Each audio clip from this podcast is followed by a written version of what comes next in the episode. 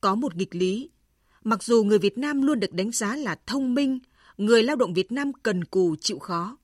Nhưng trong số 17 triệu 500 nghìn lao động đang có quan hệ lao động, thì chỉ có chưa đầy 19% công nhân có trình độ kỹ thuật cao. Tỷ lệ này nếu tính trên mặt bằng 53 triệu lao động của nước ta thì còn thấp hơn rất nhiều. Đây chính là vấn đề mà Thủ tướng Nguyễn Xuân Phúc đặt ra cho các bộ ngành chức năng. Bởi lẽ, nếu cứ để tình trạng này kéo dài, thì Việt Nam sẽ vướng mãi vào vòng luẩn quẩn của sử dụng nhân công giá rẻ. Trong khi đó, sức ép của cuộc cách mạng công nghiệp 4.0 đang ngày càng lớn đối với lực lượng lao động toàn cầu, không chỉ riêng Việt Nam. Nguy cơ mất việc làm hoặc giảm thu nhập do cách mạng công nghiệp 4.0 cũng như cạnh tranh giữa chính các lao động trong cùng một ngành nghề là có thật. Có thể lấy thực tế ngành dệt may làm ví dụ. Năm 2018, hai quốc gia đứng thứ hai và thứ ba về kim ngạch xuất khẩu dệt may là Ấn Độ và Bangladesh đều suy giảm. Họ là những quốc gia có tiền lương thấp hơn và lực lượng lao động đông hơn Việt Nam rất nhiều.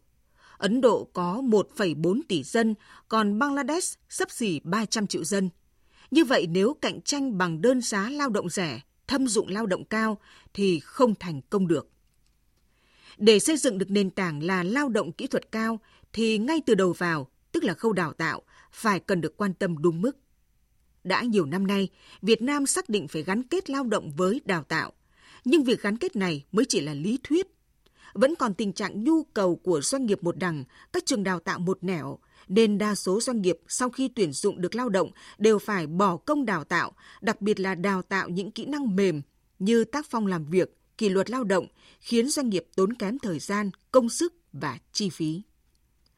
Một lực cản khác là tâm lý trọng khoa cử bằng cấp của người Việt ngày càng gia tăng, dẫn tới có những trường đại học chỉ tuyển sinh với mức điểm rất thấp và sinh viên ra trường không có việc làm.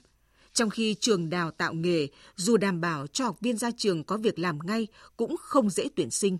Đây là một vấn đề cần xử lý một cách khéo léo, bao gồm cả công tác tuyên truyền để phát triển đội ngũ nhân lực kỹ thuật cao, phục vụ phát triển kinh tế và tránh tình trạng lãng phí nguồn lực xã hội khi cứ ra sức đào tạo những lao động có bằng cấp nhưng không có tay nghề và trình độ thực tiễn.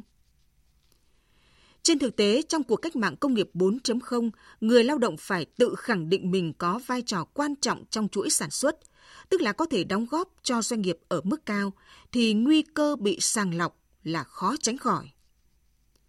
Trong cuộc gặp gỡ công nhân lao động kỹ thuật cao diễn ra sáng hôm qua, ông Nguyễn Trí Dũng, Bộ trưởng Bộ Kế hoạch Đầu tư đã khẳng định xây dựng lực lượng lao động có trình độ cao chính là góp phần nâng cao năng lực cạnh tranh, động lực thúc đẩy phát triển nền kinh tế. Lực lượng lao động này là người trực tiếp tiếp cận khoa học công nghệ mới, tiến bộ của khoa học công nghệ đáp ứng nhu cầu của doanh nghiệp, xã hội và cuộc cách mạng công nghiệp 4.0. Tuy nhiên, để thực hiện mục tiêu này, cần quan tâm tới nhiều yếu tố. Nếu mức thu nhập không được cải thiện, thời gian làm việc không được cân đối hợp lý, thì người lao động sẽ không có đủ điều kiện để tái tạo sức lao động, chứ chưa nói tới việc nâng cao năng suất và vị thế. Các chương trình đào tạo nghề cần thực sự gắn với nhu cầu phát triển để đội ngũ công nhân Việt Nam không những có tay nghề cao mà còn có trình độ ngoại ngữ, tác phong công nghiệp, kỷ luật lao động tốt để có thể đáp ứng yêu cầu khắt khe của người sử dụng lao động trong và ngoài nước.